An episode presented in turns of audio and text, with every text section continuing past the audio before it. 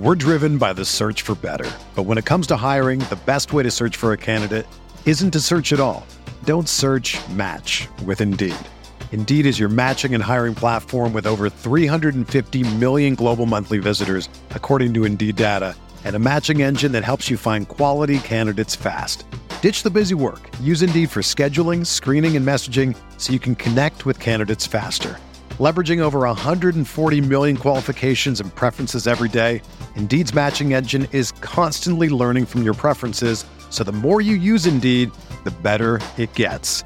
Join more than 3.5 million businesses worldwide that use Indeed to hire great talent fast. And listeners of this show will get a $75 sponsored job credit to get your jobs more visibility at Indeed.com slash BlueWire. Just go to Indeed.com slash BlueWire right now and support our show by saying that you heard about Indeed on this podcast. That's Indeed.com slash BlueWire. Terms and conditions apply. Need to hire? You need Indeed. This podcast episode is brought to you by Coors Light. These days, everything is go, go, go. It's nonstop hustle all the time. Work, friends, family expect you to be on 24 7. Well, sometimes you just need to reach for a Coors Light because it's made to chill. Coors Light is cold lagered, cold filtered, and cold packaged. It's as crisp and refreshing as the Colorado Rockies. It is literally made to chill. Coors Light is the one I choose when I need to unwind. So when you want to hit reset, reach for the beer that's made to chill. Get Coors Light in the new look delivered straight to your door with Drizzly or Instacart. Celebrate responsibly. Coors Brewing Company, Golden, Colorado. Support for this podcast comes from US Bank. When it's time for a new credit card, the best ones do way more than just buy stuff. And that's why US Bank offers credit cards that make every day more rewarding. Earn cash back, score points when you shop, dine out, travel, or binge watch, or get a low intro APR. US Bank credit cards were designed to fit your lifestyle. So make every day more rewarding and check out usbank.com slash credit card. US Bank credit cards are issued by US Bank National Association ND. Some restrictions may apply. Member FDIC.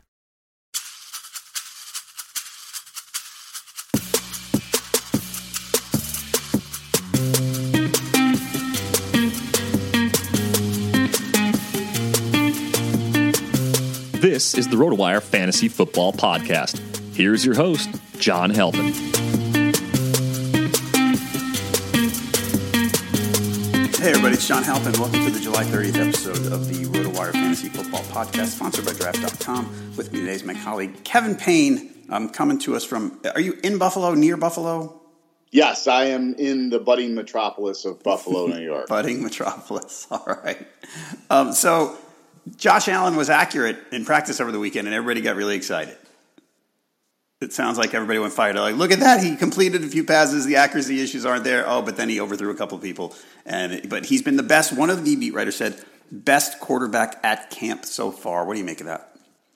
Well, right now that's kind of a low bar, I think, to pass. uh, considering his competition is AJ McCarron, who's been nothing more than a backup to this point, and Nathan Peterman, who we saw enough of, I think, in that game against the Chargers. So, uh, you know, there's going to be different uh, things that are going to happen here because most of those reporters are from Rochester, where camp is, or from Buffalo, and I think that some of them, even if it's subliminally, think it's part of their job to kind of hype up the team and give some optimism. So you're absolutely correct. I saw videos of them throwing perfect passes down the sideline for touchdowns, and then I saw him overthrowing uh, easy passes, easy dump offs out of the backfield. So the fact that he's the best looking guy already, I don't read into too much. I did read yesterday that according to the past defenses last year, the Bills have the toughest first four games starting out in Baltimore. And, and for what it's worth, I've recommended to a lot of people at the end of drafts if you're going to stream defenses, take Baltimore week one because no matter who's under center, I don't think the Bills are going to move the ball that much. But uh, I so that may play into whether or not they throw Allen into the fire right away week one, or if they give him a, a few weeks to get acclimated to the pro game and see what they have in McCarron. So for right now, I'm not going to read in too much into anything, uh, whether it's good or whether it's bad. I do like watching this film just to see where he's at. But at the end of the day, he's going to start at some point this season. I don't think there's a doubt in my mind. Um, I just don't see McCarron going in and, and leading this team to a potentially a playoff spot Peterman as well. Who Peterman's actually gotten a lot of reps with the first team and during camp and whatnot. But I think eventually uh, Josh Allen plays the majority of the games. It's also interesting that in Vegas, the over under for him um, NFL games started this year was nine and a half, the highest of any rookie quarterback huh. uh, taken this season, which I think is kind of interesting. So Vegas thinks he's going to start and play a lot. I do too. I just not sure what those results are going to go ahead and, and give fantasy owners. So I'm not too um, optimistic about him this season. Um, and I, I didn't like the draft pick when the Bills took him. I hope I'm wrong as a Bills fan. I hope I'm dead wrong on this, but I've already been on record saying I didn't like the pick, especially given up what they did to get it. Uh, but again, I hope I'm wrong. All right. Um, I hope you're wrong too. And I, I thought it was a bad pick too, but I don't want to see the guy fail. You know, let's just see. Plus, he, he seems like such an interesting talent that if that talent panned out, it would be fun to watch. It is, and he's he's a big kid with a big big arm. Um, you know, and, and again, we haven't had that franchise quarterback since Jim Kelly. I mean, we've Tyrod. You know, was a good game manager. He was good enough just to eke them into the playoffs. But um, other than that, we I mean, we haven't had a quarterback here in forever, and it would be nice to get a guy that we could count on um, he's got a running game with him. Wide receivers are very, very sketchy. I think between them and Dallas, it's you know probably the two best, worst units in the league.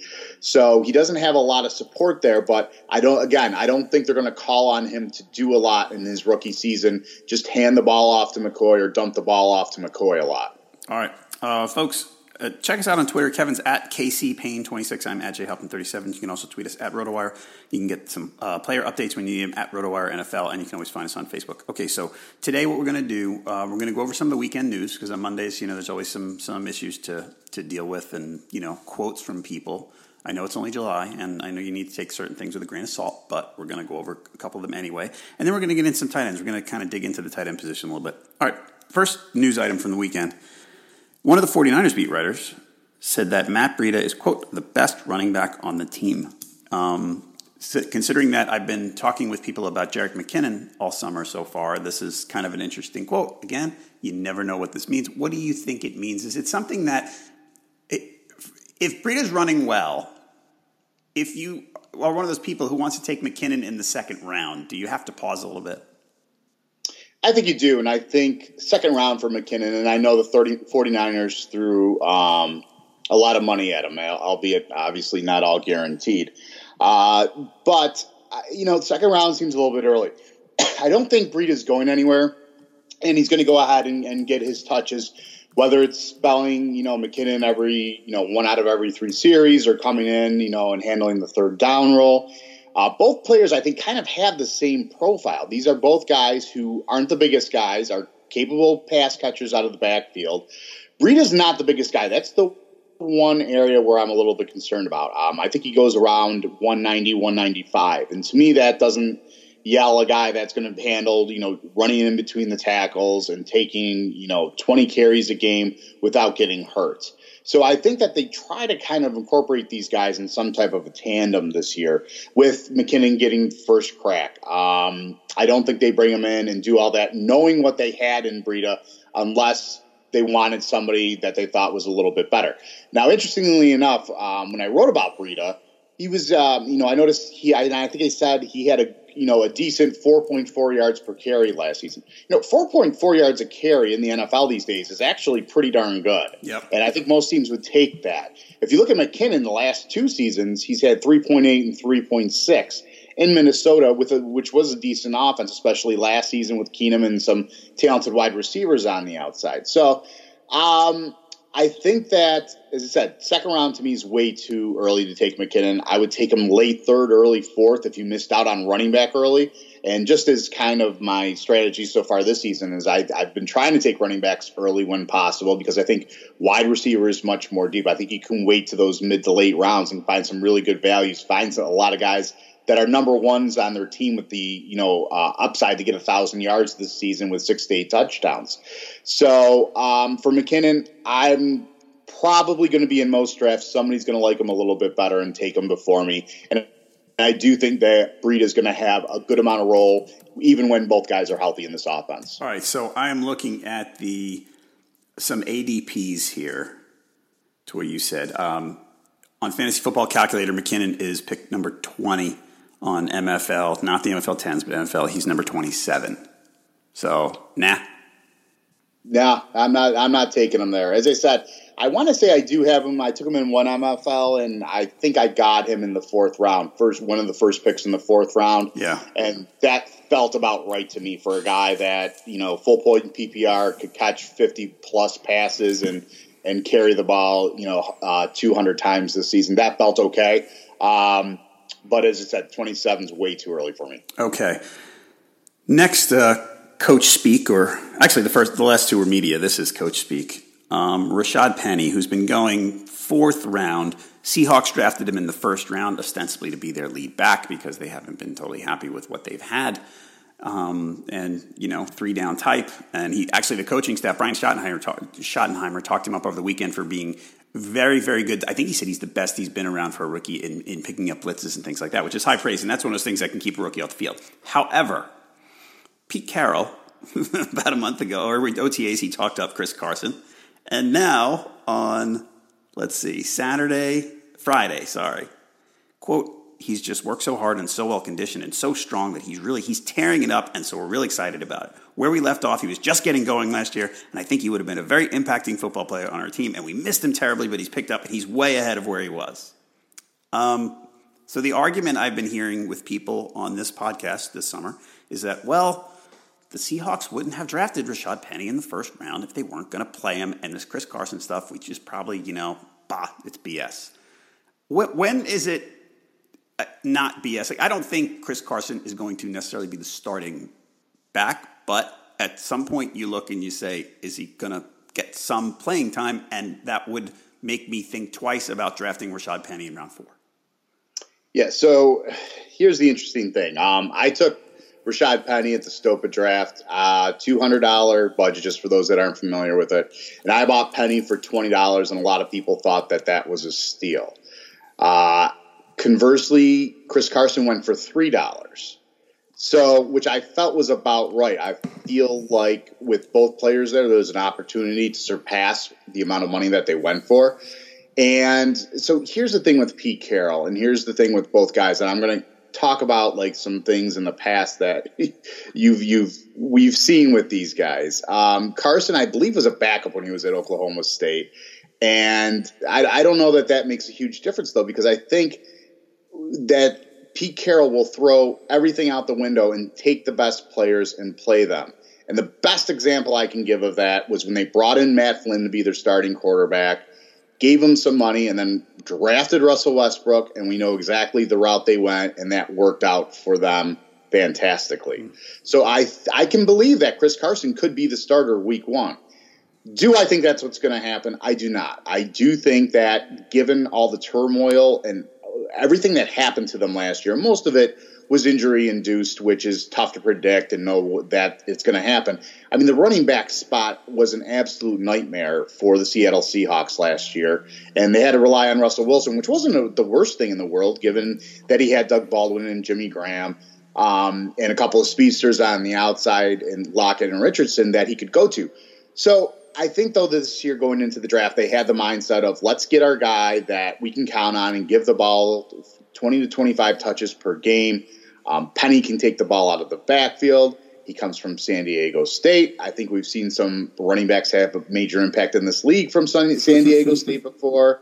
Um, so I still do like Penny, and I like the fact that if you have not had your draft yet, depending on where you fall between this debate, you're going to see Penny's ADP drop while right now um, Carson's is shooting up. So I think that's interesting to see that happen.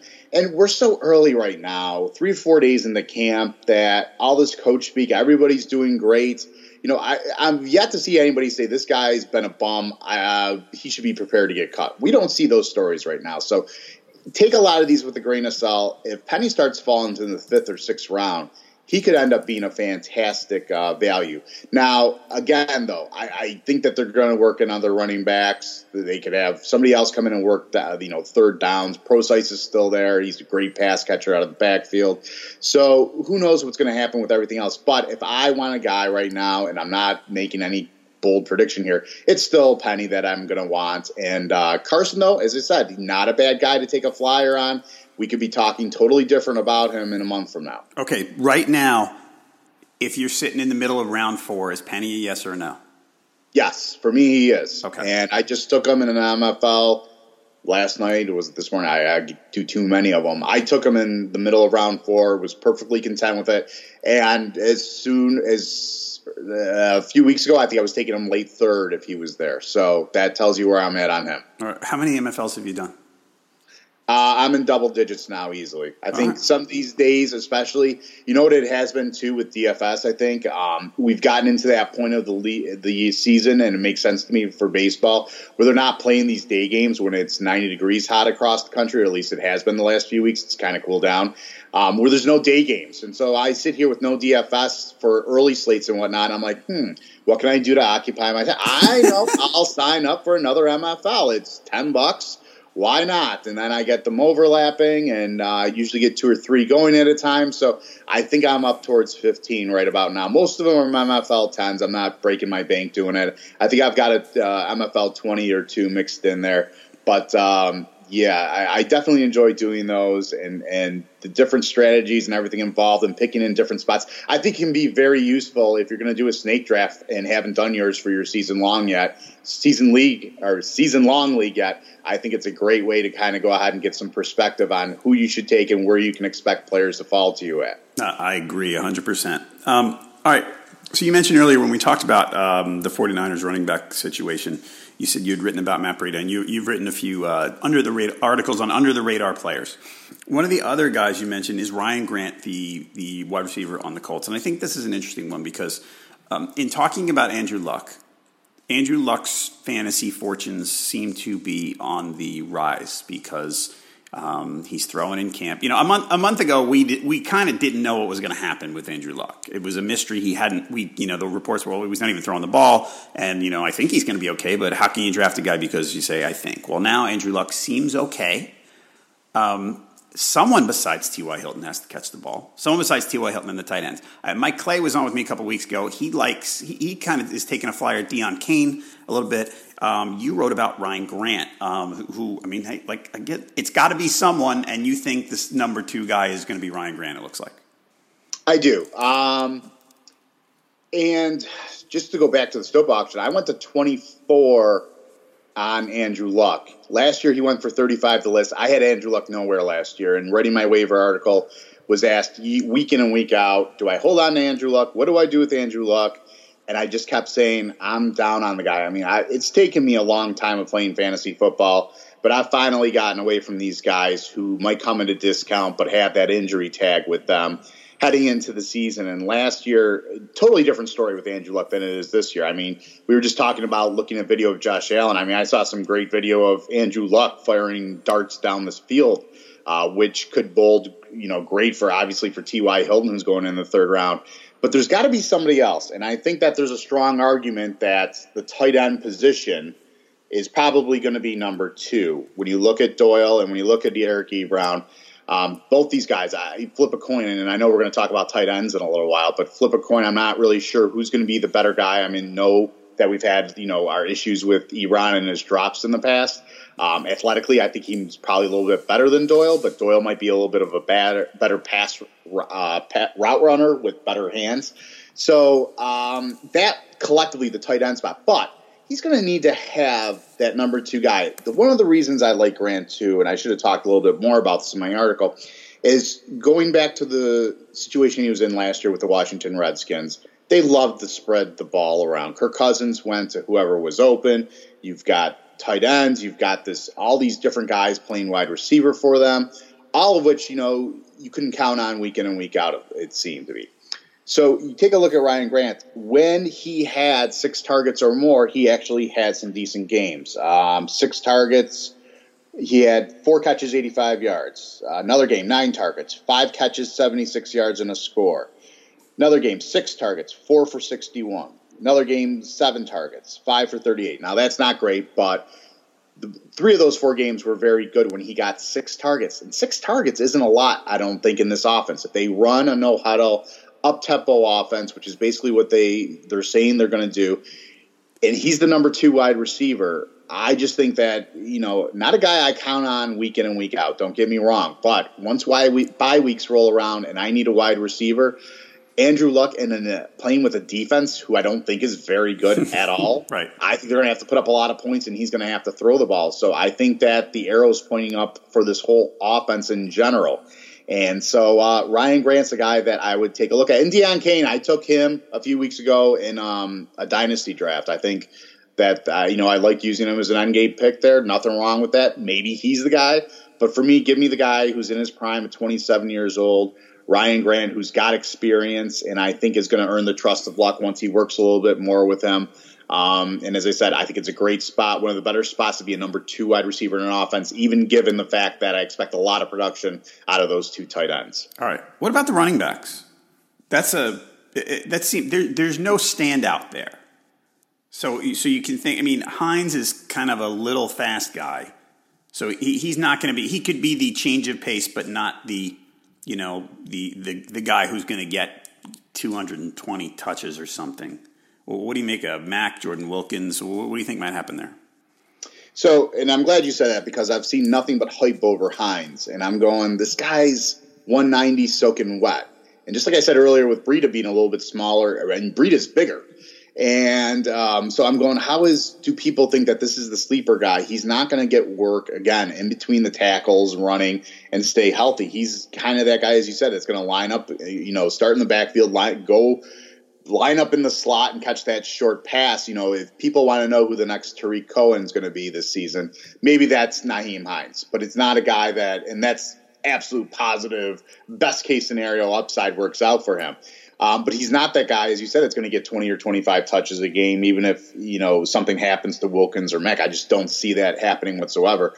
Um, the other uh, interesting thing about this backfield is if you look who else is in there, it's the castaways from Seattle between Robert Turbin and Christine Michael. So that I think that's kind of interesting as well. Michael's there? Did I know this? I didn't think yes. I knew that. Yeah, no, he's there. He's like fifth or sixth on the depth chart. But I thought that that was interesting. That if you uh, lose your job in Seattle, you always have one in Indianapolis, apparently. But anyways, um, I just like the fact that, and this is a similar situation, I think, between Penny, what we just talked about with uh, Penny and Carson. You can go ahead and, except for Mack, you're not. You don't have to go in the fourth or fifth round for him. You can get him in the sixth, seventh, eighth round. Same thing with Wilkins. Um, you can wait and get him much later. I love Wilkins just as kind of an end guy, and I didn't get him in Stopa. I think I did bid two on him, and somebody got him for three or four, and I'm regretting it already because this was a guy that had good numbers in the SEC on a team um, where they, you know, when he was in the on the field, they knew he, they were going to run the ball, and uh, good numbers against Alabama, arguably the best defense in the country last year. I mean, everything you look at for this guy says that you know he can go ahead and make it at the next level. So Marlon Mack to me is not a huge hurdle for him to clear. That being said, I mean, Mack's got upside in himself, um, but again, didn't average even four yards a carry last season and what was granted a limited role and not a great quarterback under center, although it was a mobile quarterback, which running backs tend to do better with. So I just think that either one of these guys might pay off big time. So if you don't get one or the other, try to get one or the other. So if you miss out on Mack in the sixth, seventh round, um, get Wilkins late. I, I, would say almost no matter what, try to get Wilkins late because, uh, as you said, I think the upside is there that he's that guy who not not necessarily be there on third down, but he's there on first and second down. And if he can handle this, as I said, what's going to be an up tempo offense that's going to have to put up points to win games. I think that uh, you know the phrase I like to use is I think there's going to be a lot of fantasy goodness there in Indianapolis. Again, not going out on some crazy limb or anything. I think everybody thinks that, um, especially if Andrew Luck's healthy. But I, that's kind of how I would deal with that running back situation. All right, everybody remember pedigree wise. You know, Mack got drafted last year, and some people we, we, he was kind of a an interesting guy to keep your eye on. But you know, Mack was a fourth rounder last year. Wilkins is a fifth rounder this year. There's not that much difference um, from that standpoint as far as the team's investment. Fantasy football fans, listen up. If you love fantasy football, then you need to be playing best ball my favorite app, Draft. Here's how it works. Season long with no management. You just set your team and forget it. Once you're done drafting, that's it. No trades, no waiver wire. You don't even have to set your lineup. Your best players get automatically selected, and you'll get the best score every week, guaranteed. Never worry about injuries or last minute benchings again. You can draft a team anytime you want. Leagues start every couple of minutes. You can join one right now. And best part, play for cold hard cash. Leagues start from just $3, so there's a league for everyone. And this year they're running a $1 million best ball tournament on draft. Just enter the best ball championship, draft the best team, and you can win a piece of the million dollars in prizes. There's no salary caps. You play in a real life snake draft just like you play with your friends in a season long league. So come join me on Draft today. Download the app anytime. Just search Draft in your app store and join a game in minutes or play right from your computer on draft.com, whatever, however you want to do it. For a limited time, all new players get a free entry into a best ball draft when you make your first deposit, but you have to use my promo code WIRE. That's right. Play a real money game for free just for using my promo code WIRE on your first deposit on draft. So search draft in the App Store or go to draft.com and come play free for free with promo code WIRE. Draft, thanks a lot for sponsoring our podcast. All right, we're going to go tight ends um, and just cover them for, I don't know, 15, 20 minutes and talk about anybody you want to bring up. That's fine. I've got some people I want to talk about, but if you want to talk about Kevin anybody else, go for it. Who should, give me your top three in order. Number one, um, and interesting fact, uh, John, that I bet you did not know, and 99.9% of fantasy football players out there didn't know. I used to do the tight end section for the RotoWire magazine. Nice. And let me tell you what a bear that was. I would spend so many hours. I mean, I would literally get a spreadsheet with all the facts of all the players, then have to kind of look up the scouting reports on each one and it was tough to not write is a good blocker and runs good routes and has sure hands and can catch a football. Might catch uh, six to eight touchdowns and 60 passes. And exactly. There you for go. 600 yards. Yes. Uh, so I no longer do that. And it's probably a blessing in disguise. I'm doing a lot more DFS work. I think that was one of those situations where I was happy to give it up and RotoWire was fine with taking it away from me and giving it to somebody else. But anyways, um, so my top three tight ends that I have, I still have Rob Gronkowski number one. Um, I know you've got the injury concerns with him, but the state of affairs with the wide receivers, the Edelman suspension, now Jordan Matthews, I think is banged up you know, it's tough to figure out who's going to get the targets in this offense. And it wouldn't surprise me if Brady just goes to Gronk 10 times a game each and every time until, unfortunately, Gronk gets hurt or, you know, maybe he does last the whole season. So I've got Gronk number one. Number two, I do have Kelce. And um, there are a few red flags that come with him number one, we don't know how Mahomes and him are going to hook up. We don't know that they have the same rapport, the same relationship, the same trust that Alex Smith and Kelce had last season. 123 targets for a tight end is a crazy amount. And usually I like the tight end in a situation where you've got a quarterback who's a rookie or who's new because they run a lot of safe routes over the middle where it, it you know, the quarterback can release the ball quickly. They don't have to worry about getting hit. Um, it's a short, safe route that they usually can't screw up for a pick six or an interception. But with Kelce, you got to remember in this offense, he does run a lot of patterns down over the middle of the field where quarterbacks will hesitate to go. And I just think that last year might have been a thousand yards and eight receiving touchdowns might be the ceiling for Kelce. And I'm just a little bit worried that he's not the number one. There's enough red flags there that he's not the number one guy for me. Number three for me is going to be a guy that's leapfrogging a couple other guys that I think most people have. Jimmy Graham. Whoa! That, this, a, this is yeah. an interesting. You, you, this is an unusual stake your claim kind of. I know you're not trying for you know to, to make a, a statement, but um, that's that's a different pick than most people.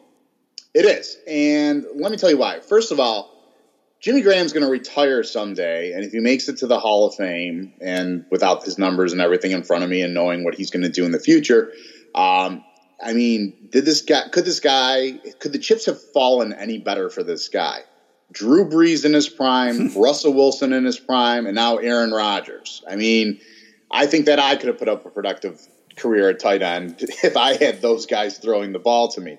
So here's what I like about Jimmy Graham you look last year, and the, it was a pretty narrow receiving tree in Seattle.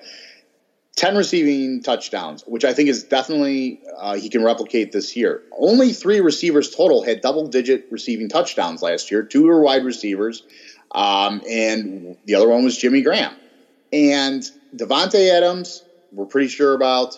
Randall Cobb apparently is healthy. He's going to run those short, quick routes.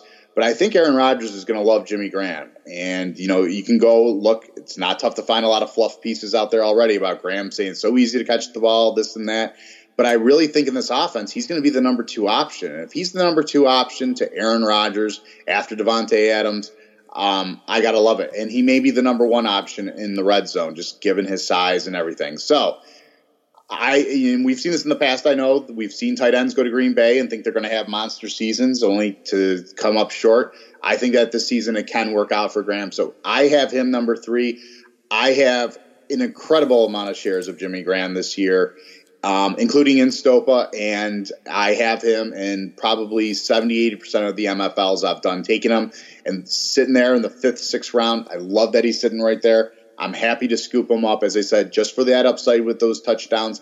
That's a huge difference than the guys who are going to get a lot of yards but only score three or four touchdowns. And remember, Travis Kelce, a lot of yards a couple seasons ago, but only four touchdowns.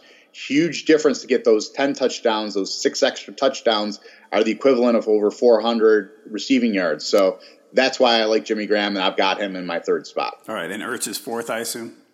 Yeah, with some combination then. Um, Ertz, then Engram, Olsen, guys like that, that make a lot of sense to me going right after that. Okay. Um, you mentioned Engram. Uh, last year, he was second in targets at tight end. Now he spent most of his year without Odell Beckham Jr. Do you are you buying the high? Most most rankings that I've seen have Engram Engram fourth. Actually, he's seen it, it's and I know it's different for yours. And let's take Graham out of this equation um, for now because we discussed him already. But but the, the, the big three, which have been in a lot of drafts, uh, Gronk, Kelce, Ertz, Engram's fourth. Do you do you buy that that the volume with with OBJ on the field that the volume is still going to be there for Engram? I don't know, but are there going to be better quality of targets? Yeah. Um, that's one thing I look at, and I was looking before we came on to this because I remember doing a lot of the DFS. I write the DFS column week in and week out on RotoWire for FanDuel, and I was look, you know, looking last year. I remember a lot of times I was going, "Oh, you got to go with Engram." He's the number one option because remember Shepard missed time too last year. He's the number one receiving option out there. This guy should be ranked a lot higher than what he is. And there was a two game span in weeks 11 and 12 uh, where he got, Evan Engram got 13 targets and only turned them into four catches for 27 yards. So to me, that says that teams are doubling him, tripling him, whatever, doing whatever they need to do because as fantasy owners, we're not the only ones that realize that Engram was the top target. I think this is going to open up a lot of stuff for him over the middle. Having Shepard back, having OBJ on the outside, it should open up a lot of things. Give him single coverage. So I don't see him, and I'd be curious to see when the last time a rookie tight end got 115 targets was. I think the target number goes down, but I think the quality of targets goes up. So I think he still has a good season. He's a guy that you can get in the seventh, eighth round. No problem with getting him there. Um, and as I said, I took him in Stopa. Don't mind having him as, and you have to start two tight ends love having the pair of Jimmy Graham and Evan Engram. Um, so that's kind of what I think. The targets go down, but the quality of targets goes up. Still has Eli slinging the ball back there, 37 years old. And for a lot of people, if you're looking for a late round sleeper and you think all these guys are going to have a good season, talking about the Giants receiving corps, Eli Manning is going to have a few great games this year, I think. Mm-hmm. Um, so don't don't forget about him, especially once bye weeks roll around. Yep, and, and folks, we, we've talked about this with a few other people. The idea that if you think OBJ is going to be a top five receiver, and if you think Engram's going to be a top five tight end, and you think Shepard's okay, and you think Barkley's going to catch the ball, uh, it, it, almost stands to reason that, that, Eli would have to do better than the ADP now, which he's in the low 20s, outside the top 25 quarterbacks. Um, unless you think Eli's completely done, which is possible. Um, all right, so next up, Greg Olsen. Greg, actually, back to back to Engram, just to just to close that loop. ADP wise on MFL, I'm seeing him at number 50 overall, and at uh, on Fantasy Football Calculator, he's going in the sixth round. So um, that that seems to be your you know somewhere in that range is your draft cost. Greg Olsen, um, he had 3,000 yard seasons from 2014, 15, 16. Then last year he you know got hurt and didn't do a whole heck of a lot, and uh, it, it doesn't his his down year, injury filled year at age 32 does not seem to be scaring anybody away. Fantasy football calculators going late fifth. Um, on MFL, I'm seeing him in round seven. He's a top six tight end. Are you in on Greg Olsen at that price? Um, I am, and and I'll tell you why. Um, yes, he's not the youngest guy anymore. He was hurt last season, which automatically makes people think, well, he's injury prone. But really, he hasn't been. I mean, this is a guy Right. who's never missed time before last season. Never missed time, which is unheard of at the position. And if I remember correctly, I even think he came back early, a lot earlier than what they thought last year. So this is a guy who has Cam Newton's trust, and I think if you've owned Olsen in the past, especially um, the past few seasons with Cam and the Carolina days, here's what's happened with Olsen. Like you kind of almost forget about him. You plug and play him each and every week because he's cost you a top five ish, you know, uh, a pick at the position. You plug him in and play him every week, and there'll be a couple weeks where he's kind of good. He goes, you know, four for sixty, you know, five for something with 60, something like that. But then there's the week where he goes eight for 80 in the score, and he's the deciding factor in your matchup. And you're like, oh, yeah, that's why I went ahead and drafted this guy. Totally remember now. Love Greg Olsen. So I don't mind taking him there at all. And um, I probably got him sixth or seventh on my cheat sheet. Again, a guy who's never been hurt, a guy that has Cam's trust. You know, um, DJ Moore works out on the outside. You've got Funchess there as well. Cam gets a little bit more accurate, or I don't think he can be any worse, especially I've seen some of his numbers when he's been under pressure. You know, Olsen, no reason to think he can't get to a thousand yards, and a thousand yards is very rare as far as tight ends go. So even if it's you know the touchdown numbers aren't there, if you can get three, four, five, six out of him, and you can get close to the thousand yards, he'll go ahead and pay you back at that price. As I said, don't think he's injury uh, injury concern because of what happened last season. This guy has been an Iron Man. All right. Um, and by the way, one name you mentioned, DJ Moore. I know it's early in camp, and you don't want to take too much out of you know camp highlights and things. But DJ Moore looks pretty pretty solid so far. Um, one more in the top ten. I've talked about this guy a lot, but I'm since we're talking tight ends, I got to ask again: Are you on the Trey Burton train? No, he's going before I can scoop him up. And the Chicago offense is something I've written about, and it's something I seem to get on talking about on almost any type of media uh, media gig that I do. Um, taking a look at this team, and I know Matt Nagy wants to use him in the Travis Kelce role. There's a lot of mouths to feed in this offense, and by that I mean you've got Tarik Cohen who's going to get the ball. Uh, you've got Jordan Howard who's going to get the ball, and I love Mitch Trubisky this year. I mean, we are just talking about Eli. Mitch Trubisky is going to cost a lot more, but I think that the upside's there, and I've made the comparison not just because they're both Caucasian quarterbacks, but I've made the comparison to Carson Wentz and what he was doing last year before he got hurt. I think that both these guys kind of had the same skill set. They're a little bit mobile. They both have good arms. And I think that with a healthy Allen Robinson, who I think is going way too low, should be going much higher. And um, some of these other guys, Anthony Miller, very talented rookie. I mean, they overhauled their wide receivers. They brought in an offensive minded coach.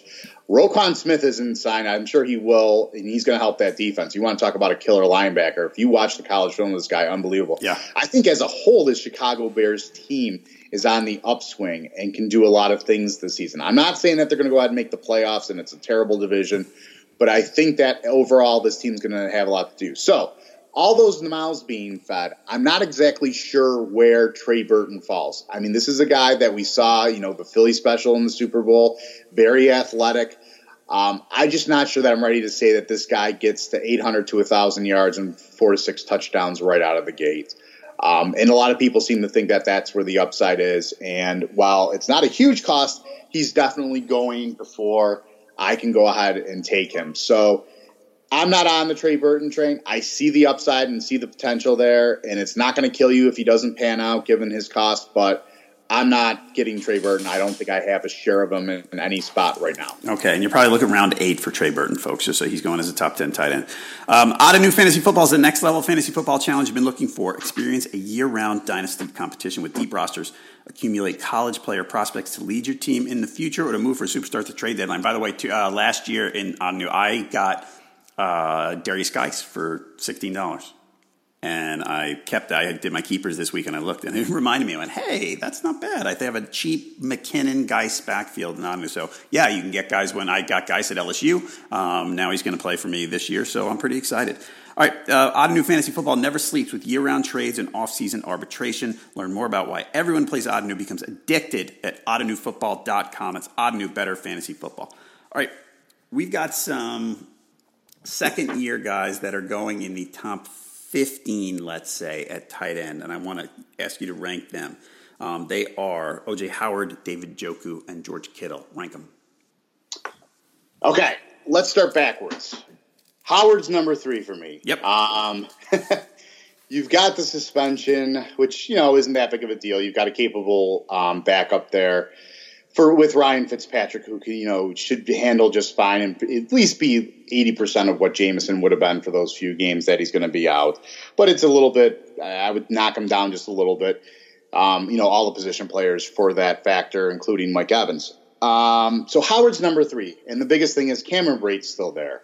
And I know they like having both of these guys over the middle. And, you know, as I said, we've been talking about the tight ends. It's a trend we're starting to see. We talked earlier about the Colts that you're going to have two capable pass uh, catching tight ends on a lot of these teams, which means that for me, there's going to be inconsistency that I don't trust. There's going to be weeks where these guys go two for 12, and it's going to be great when they go five for 50 in a score, but the two for 12 might really, really hurt you. So, um, that's why I've got Howard number three out of these three guys. And to jump in on that one, um, yep. I know I, I, talked about this more last year with people um, about the Howard Brate thing, but but the problem for Howard is that he's a really good blocker. So compared to Brate, he's a better blocker. So uh, if one's blocking, it's going to be Howard. So so that yep. takes away from the pass routes, right? Yes, it takes away from the pass routes I suppose that if I was going to car- counter argue something, I might say that might put him on the field for more snaps okay. as well. And sometimes, you know, especially near the goal line, maybe fakes the, pad, the you know the blocking and rolls out and is open in the end zone. Whereas we might not see Brate be able to do that or, or fake that. Um, but yes, that's something definitely to consider. As I said earlier, I used to do the tight ends, and one of the things I used to stress was whether or not they can block. You know, they're going to be out on the field or not. A lot of these guys um, you know, like Ricky Seals Jones and even Jordan Reed. Those are the guys we like in fantasy because they're not asked to do a lot of blocking. They're asked to go out there and run routes and catch the football, which is what we want to see and, and, and like. We like these guys who are kind of caught in between of being a true tight end at 6'4, 260 and a wide receiver at, you know, 6'4, 6'3 and, you know, 210. So we like those guys. But, um, yeah, so that's why I have Howard at number three, though. I, as I said, just Cameron Brate, if he's doing more blocking, then he's not running routes. Um, and and Godwin might develop as well. I mean, there's a lot of uh, sleeper hype with him as well. I've seen him go in every single draft I've done, so that could happen as well and take a few targets away from the tight ends. The two and one guys are difficult. Um, I think the consensus is going to say that Kittle's first and Njoku's number two. That's mine. Yes. Okay, and I'm kind of torn. Um, if we knew what was going on with Josh Gordon, I think I'd have a little bit better handle on the situation.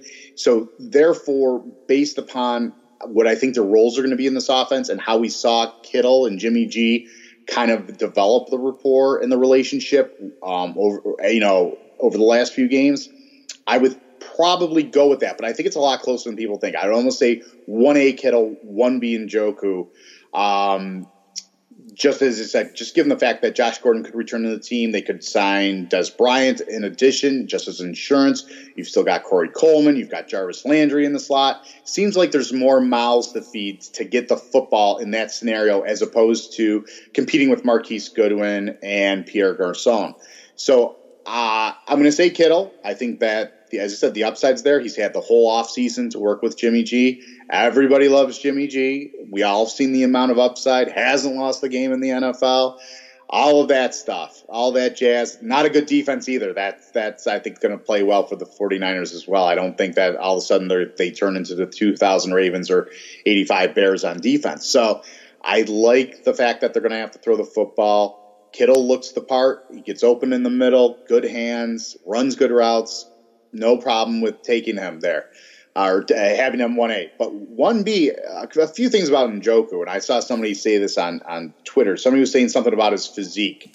And, you know, we've seen all these pictures pop up on Twitter and what great shape. Somebody said that uh, Njoku doesn't have abs. He's just a whole ab. and uh, uh, which I thought was kind of funny. But the the curious thing about him that I don't think that people realize is for all the hype Juju Smith Schuster gets, and rightfully so, and how young he is and all that. Njoku just turned 22. And when I say he just turned 22, I mean like two weeks ago he turned 22. So this is a guy who's already got a season under of a whole season of the NFL under his belt with at best what I would call questionable quarterbacking. Didn't put up the greatest stats, but I think we saw the potential of what he can do if he has a good quarterback under center. Whether it's Tyrod, who went to Charles Clay a lot here in Buffalo, or whether it's going to be Baker Mayfield. And if Baker Mayfield's ready and better than Tyrod, uh, that's even better for Njoku. So Njoku for me is 1B there, just behind George Kittle. I don't think people are giving this guy enough respect. And as I said, if Josh Gordon, worst case scenario, doesn't come back, if Dez Bryant is the reason why Dez Bryant wasn't good in, in, Dallas last season and has lost a step and isn't the same wide receiver, Njoku could step in and be the number two, three passing option, receiving option in that offense um, after Jarvis Landry and after whoever's going to be that number one wide receiver guy. So I like Njoku a lot. Uh, he's a guy that I do have on a bunch of my teams. I bid on him in Stopa and kind of let it go. Um, I don't think I had both my tight ends yet, if I remember correctly, but I let it go. I want to say on a bit of eight or nine, and then just went out and got a more guys who I thought were more elite. But loving David and Njoku. So when I say one B, that's a huge compliment to him. All right, um, yeah, like I, I, agree with you. Josh Gordon is a big uh, swing factor for Njoku. Um, you mentioned Jordan Reed. His price seems to be around eight through ten. Um, on one hand, Jordan Reed has been injury prone and let us all down many times before uh, for the amount of time he's missed. But now the it doesn't cost you much. It used to cost you a you know a top three tight end pick. Now it doesn't. Is this the kind of price that makes you ready to jump back in on Jordan Reed? It's a price where you can, and I think that you know he's like the hot girlfriend you dated five years ago, where who dumped you and left you so scorned that even if she comes back begging, you tell yourself, I just can't do it. I can't do it. I don't care what she's promised and if she's showed and she's changed. I can't do it. And I'm really at that point with Jordan Reed. I've had him, I've gotten burned by him.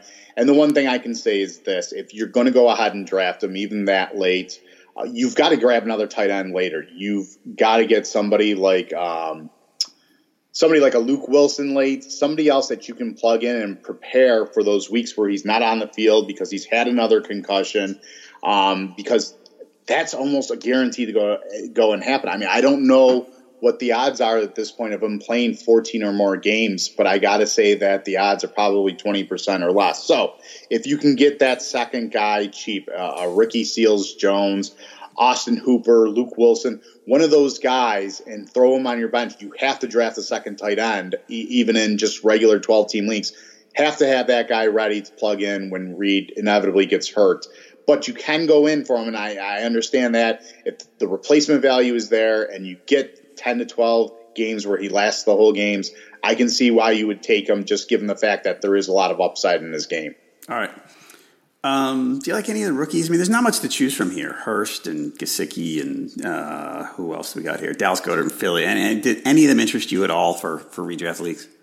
Uh Gesicki, just because he's he's got a clear path. Even Hurst, I feel like the and um, I was talking. I talked about Hurst in the last waiver wire article I wrote on RotoWire. I mean, Hurst is just there with this collection of tight ends. They just seem to be collecting tight ends in Baltimore I don't know if Ozzie Newsome is doing this subconsciously or whatnot, but they just have all these tight ends that they use draft picks on, all these kind of mediocre fourth, fifth round guys. Didn't they go first and third this yes. year? Yes. Andrews was the someone someone on here recently was talking up Andrews a little bit. But yeah, and I, I, I still don't see though. I think Hurst is still the best guy with the most upside, but I don't know that I trust any of those guys. Yeah. Uh, Flacco is, you know, Flacco, you know, we could see Lamar Jackson at some point. I just don't think I trust any of those guys there. If there is one guy that does interest me, it's Gesicki. Um, I've seen mixed reports. I've seen that he's having trouble picking up the offense. I hear he's the definitely the best pass catching option. He caught I a one handed pass on, on Saturday or Sunday, and everybody exactly. on Twitter went crazy for 10 minutes, so it was awesome. Yes, exactly. A one-handed catch. Um, I did watch him a lot at Penn State though last year, kind of as a byproduct of watching Saquon Barkley.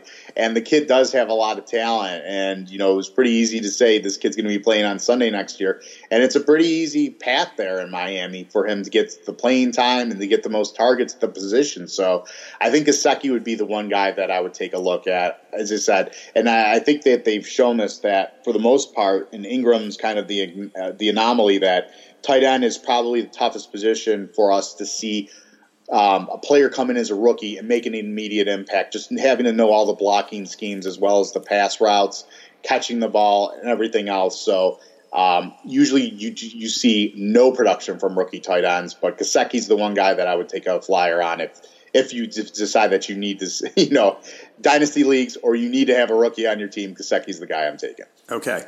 Last question. I would prefer that this is someone you haven't talked about already, but who's your favorite late round, let's say double digit round sleeper? Double digit round sleeper. Um, talked about Trubisky. I just want to repeat these guys. Talked about Jordan Wilkins. Um, talked a little no, bit. No tight end. Only tight end. Oh, only tight end. Yes.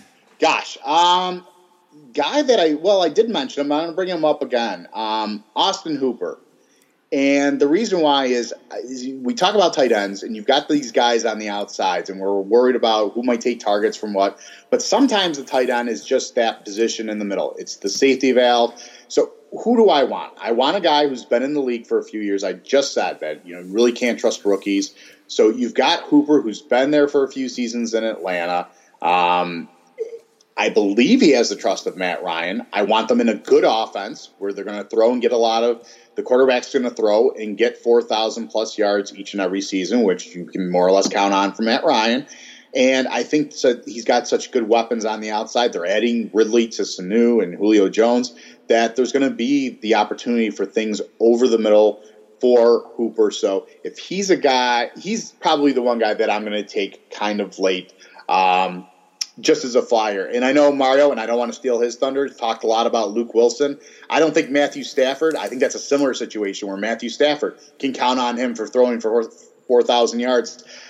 Similar situation where he's used to throwing to Eric Ebron. Now it's Luke Wilson, and Luke Wilson said that he's kind of came to this team for the opportunity to catch passes and be that main tight end. So those would be the two guys that I would take a look at. I'm in agreement there, but I don't want to steal Mario's thunder because Mario's president of the Luke Wilson fan club. uh, so I will nominate myself for president of the Austin Hooper fan club. Gotcha. All right, folks, listeners to our podcast and get a free 10-day RotoWire trial at rotowire.com slash pod.